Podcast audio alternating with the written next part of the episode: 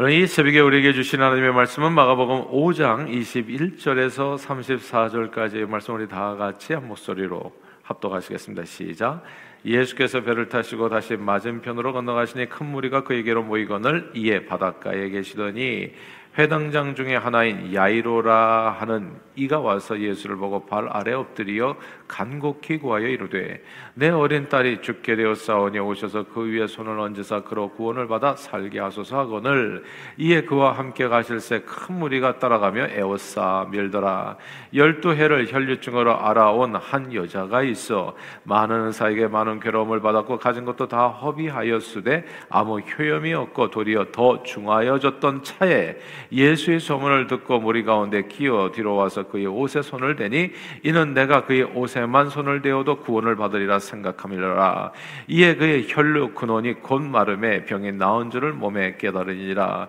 예수께서 그 능력이 자기에게서 나간 줄을 곧 스스로 하시고 무리 가운데서 돌이켜 말씀하시되 누가 내 옷에 손을 대었느냐 하시니. 제자들이 여짜오되 무리가 에워싸미는 것을 보시며 누가 내게 손을 대었느냐 물으시나이까 돼 예수께서 이 일을 행한 여자를 보려고 둘러보시니 여자가 자기에게 이루어진 일을 알고 두려워하여 떨며 와서 그 앞에 엎드려 모든 사실을 여쭈니 예수께서 이르시되 딸아 내 믿음이 너를 구원하였으니 평안히 가라 내 병에서 놓여 건강할지어다 아멘.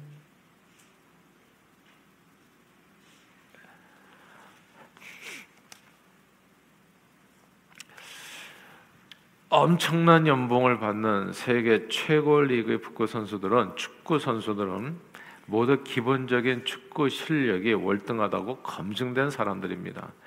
어렸을 때부터 이 동네에서 최고로 축구를 잘하는 거 가지고는 안 되고요. 이 운동을 시켜보면 압니다만은 대부분 동네에서 1등하는 애, 그리고 뭐 도에서 1등하는 애, 전국에서 1등하는 애들이 있어요. 진짜 타의 추종을 불허하는.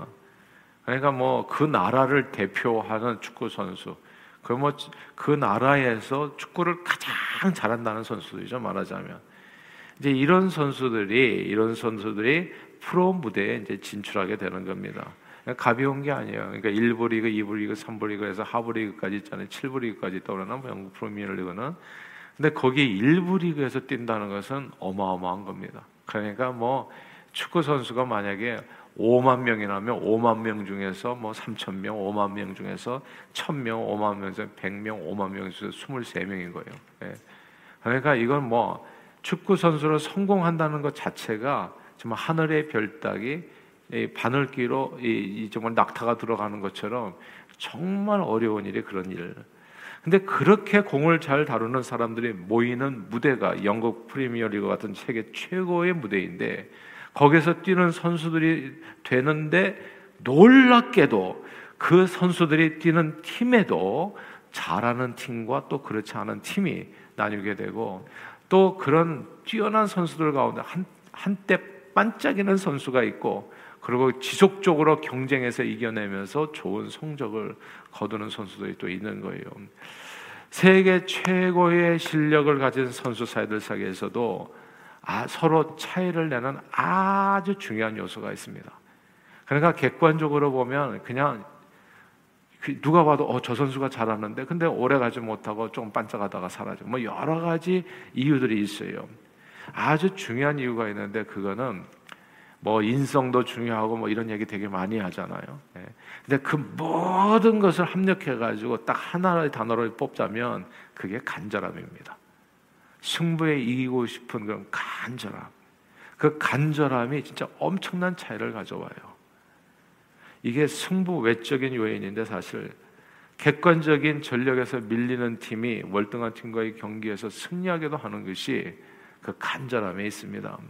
그래서 이 축구 코치와 감독들은 개인적인 능력이 탁월한 이 개성 강한 선수들 한 사람 한 사람에게 승리에 대한 간절한 염원을 불어넣어서 불어 넣어서 이제 어떻게 하면 이게 그냥 모든 개성 강한 사람들이 그 승리라고 하는 목적을 위해서 그냥 간절한 영혼으로 달려갈 수 있게 하겠나.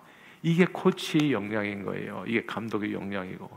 그래서 그런 감독은 뭐 세계적인 감독에 대해서 억대 연봉이 아니죠. 그냥 천문학적인 연봉을 받으면서 가는 거예요. 그게 실력이거든요. 그 감독의 실력. 아무리 개인적인 능력이 좋은 선수들을 11명 모아두었다고 하더라도 서로 모래알처럼 하나 되지 못하면 혼자 오는 경기가 아닌 팀 경기인 축구에서 그리고 그 어떤 경기에서건 승리를 거두기는 어렵게 됩니다. 아, 지난 몇 주간에 올해 초 아시안컵 축구 경기 4강전에서 했던 선수들 간의 갈등에 대해서 아 신문에도 나오더라고요. 많은 이야기들이 있어 왔습니다.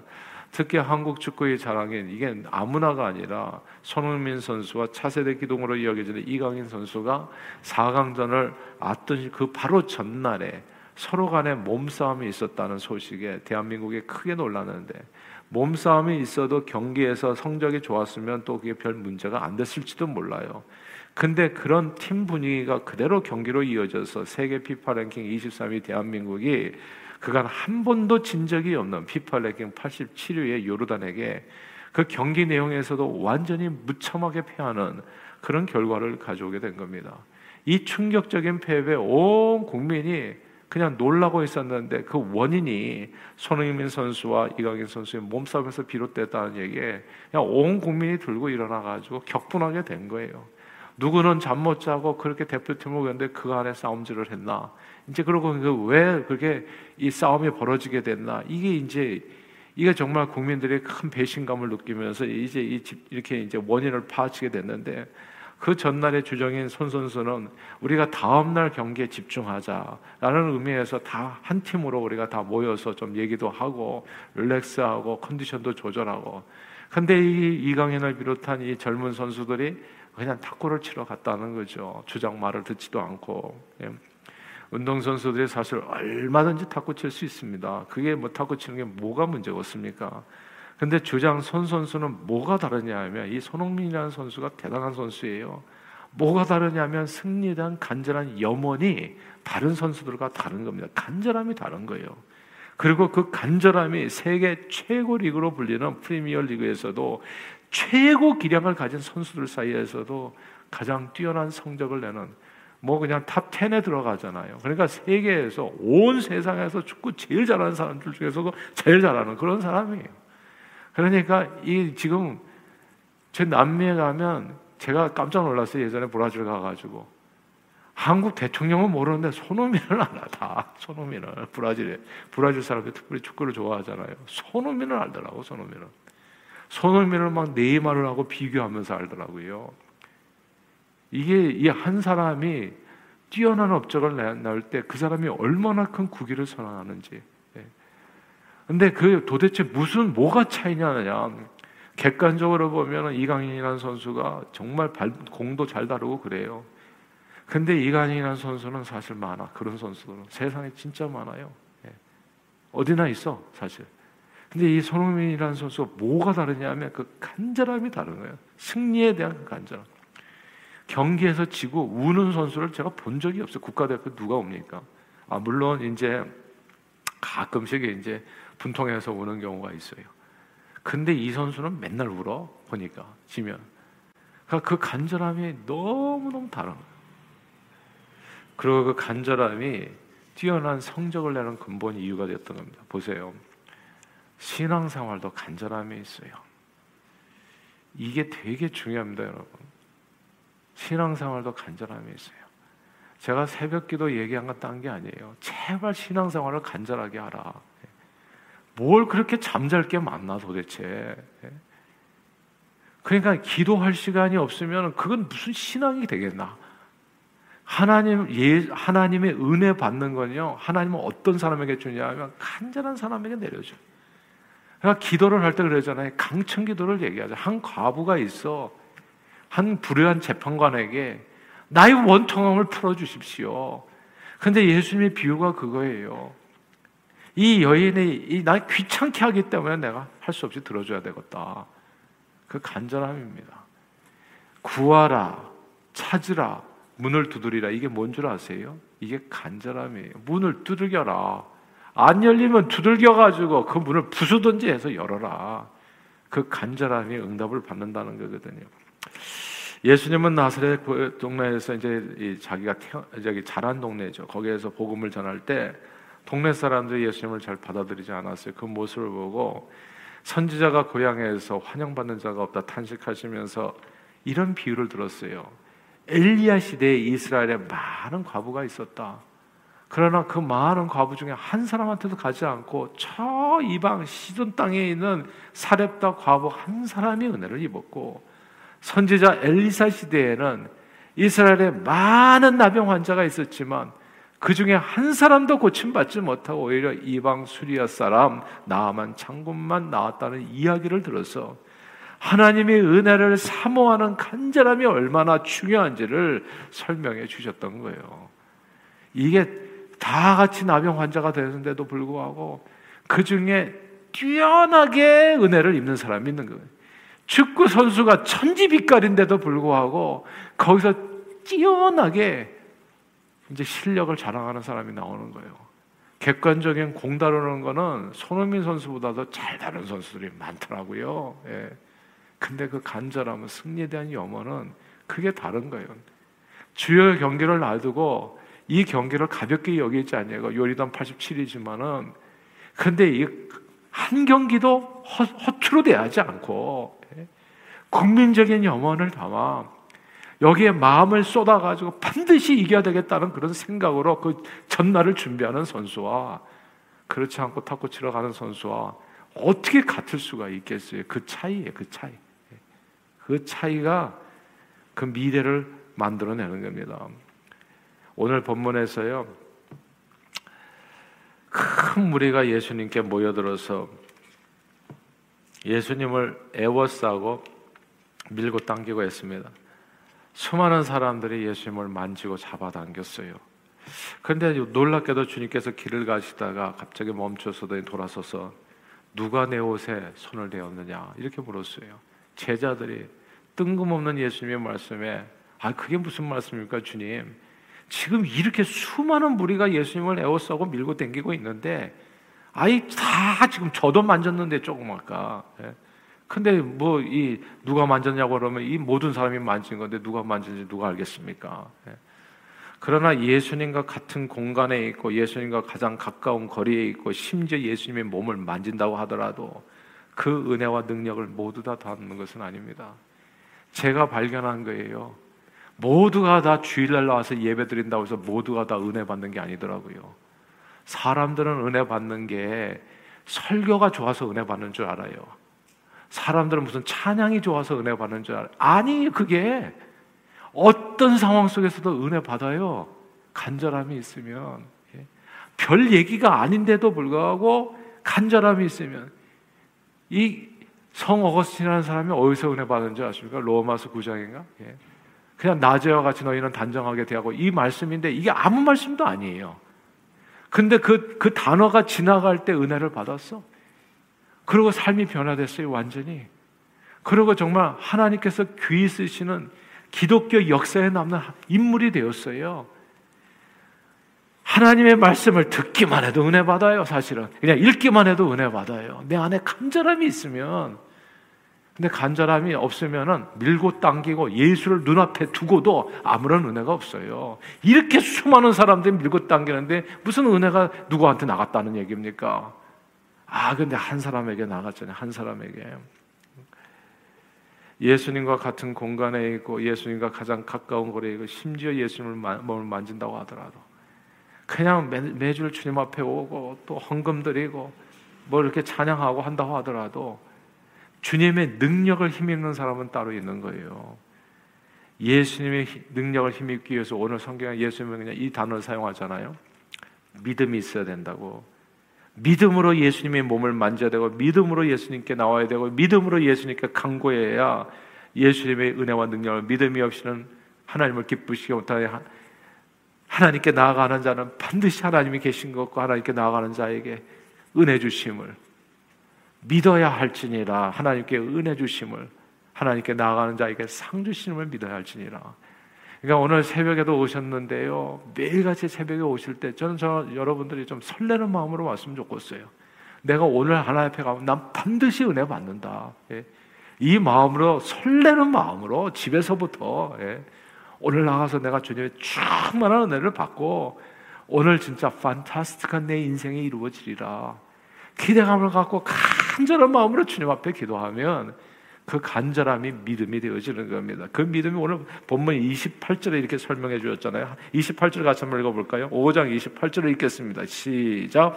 이는 내가 그의 옷에만 손을 대어도 구원을 받으리라 생각하미라.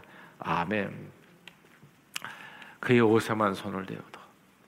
이게 무슨 뜻이냐 하면 내가 오늘 새벽에 교회 오기만 해도 나는 은혜를 받으리라. 나는 하나님의 축복을 입으리라. 이런 간절함이 그냥 마지 못해서 아이고 오늘도 졸린데 이렇게 오는 게 아니라 그냥 내가 정말 주님 앞에 나가기만 해도 나는 은혜를 받으리라. 이 마음이 이 여인에게 있었다는 거예요. 수많은 사람들 중에서 이, 이, 이 여인의 그 히스토리가 오늘 본문에 나왔어요. 간절함이 어떤 거냐면 이 간절함에 대한 설명입니다. 12회, 1년, 2년 혈류증을 아는 게 아니라 12년을 아는 12년은 완전 숫자. 완전히 그냥 그냥 끝까지 그냥 고통에 그러니까 꽉 찬 상태를 얘기하는 거예요. 오늘 성경에 설명이 되기를 많은 의사를 찾아갔다고 그래요. 그래서 많은 괴로움을 당했다고 그래서 별별 시술을 다 했겠죠. 째고 뭐하고 예, 약 먹고 예. 별침 맞고 그냥 별별 시술을 다 했는데도 불구하고 돈만 나와서 허비 돈을 다 허비해가지고 돈이 한 푼도 안 남았어요. 예. 그리고 거기다 뭐 차도가 좀 있으면 되는데 오히려 더 병이 중화해졌어요. 그러니까 이제는 아무런 희망도 아무런 기대도 할 수 없는 빈털털이 딱 죽을 수밖에 없는 신세가 된 거예요. 어떤 마음으로 주님 앞에 나와야 되는지를 설명해 주는 거예요. 그게 인생의 차이를 가져온다. 내가 여기에서 이 경기에서 내가 지면 나는 죽음이다. 이렇게 목숨 걸고 경기장으로 나가는 사람하고 탁구 치면서 나가는 사람하고 어떻게 그게 같을 수 있겠어요? 그 차이는 어마어마한 거예요. 진짜 국민적인 실망으로 다가오는 거예요. 근데 자기의 삶을 완전히 드리는 거죠. 근데 이 여인은 그 건강하고 평범한 사람이 예수님을 만나는 것과는 그냥 밀고 당기고 한번 만나보지 무슨 저게 스타 만나는 것처럼 이런 거하고는 완전히 다른 거예요. 예수님 곁, 곁에 있었고 예수님을 애워싸 미는 것까지는 동일했을지 몰라요. 우리가 주님 앞에 나와서 예배 드린 것까지는 항상 똑같아요. 그래서 누가 은혜 받을지는 아무도 몰라요. 그러나 그 마음에 있는 간절함이 다른 거예요. 간절함이. 예, 앉아 있는데 그 마음의 간절함이 다른 거예요. 당신은 나의 마지막 희망입니다. 내가 붙드는 마지막 지푸라기. 나는 오늘 주님을 만나지 못하면 주님이 이 은혜를 입지 못하면 저는 죽어요. 이런 마음이 이 여인에게 있었다는 거예요. 그리고 예수님은 그것을 믿음으로 보셨어요. 믿음이란 건 딴 게 아니에요. 믿음이 없으면 하나님을 기쁘시게 못해요. 하나님이 계신 것과 하나님께 나아가는 자에게 반드시 상조는 이심을 믿어야 할지니라. 이 믿음이 여러분들에게 있게 되기를 주 이름으로 축원합니다. 그리고요, 이 간절함이 한나라는 사람이 있었잖아요. 얼마나 간절했으면 이 목소리도 나오지 않잖아요.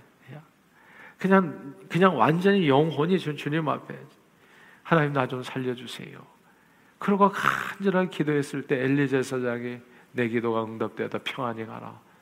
그러고 가서 낳은 아들이 사무엘이잖아요. 오늘 성경에 보면 이 혈류증 환자 사실 우리도 보면 오늘 이렇게 얘기하잖아요. 34절에 따라 내 믿음이 너를 구원하시니 평안히 가라. 내 병에서 너희 건강할지어다. 이게 하나님께서 하신 말씀인데요. 우리의 삶에도 다 질병이 있어요. 삶에 문제가 없는 사람이 어디 있어요? 자식의 문제도 있고 또 형제의 문제도 있고 또 인간관계의 문제도 있고 신앙의 문제도 있고 근데 우리는 문제를 그냥 안고서 그냥 살아가요. 근데 이 문제를 가지고 정말 하나님 앞에 이 혈류증 환자처럼 하나님 내 아들 딸들이 예수 잘 믿게 해주세요. 주님 도와주세요. 그리고 누군가의 생명을 구원해 주세요. 간절한 마음으로 그 믿음으로 기도할 때 주님께서 우리에게 주시는 응답이 오늘 본문인 겁니다. 따라 내 믿음이 너를 구하였으니 평안히 가라. 내 병에서 놓여 건강할지어다.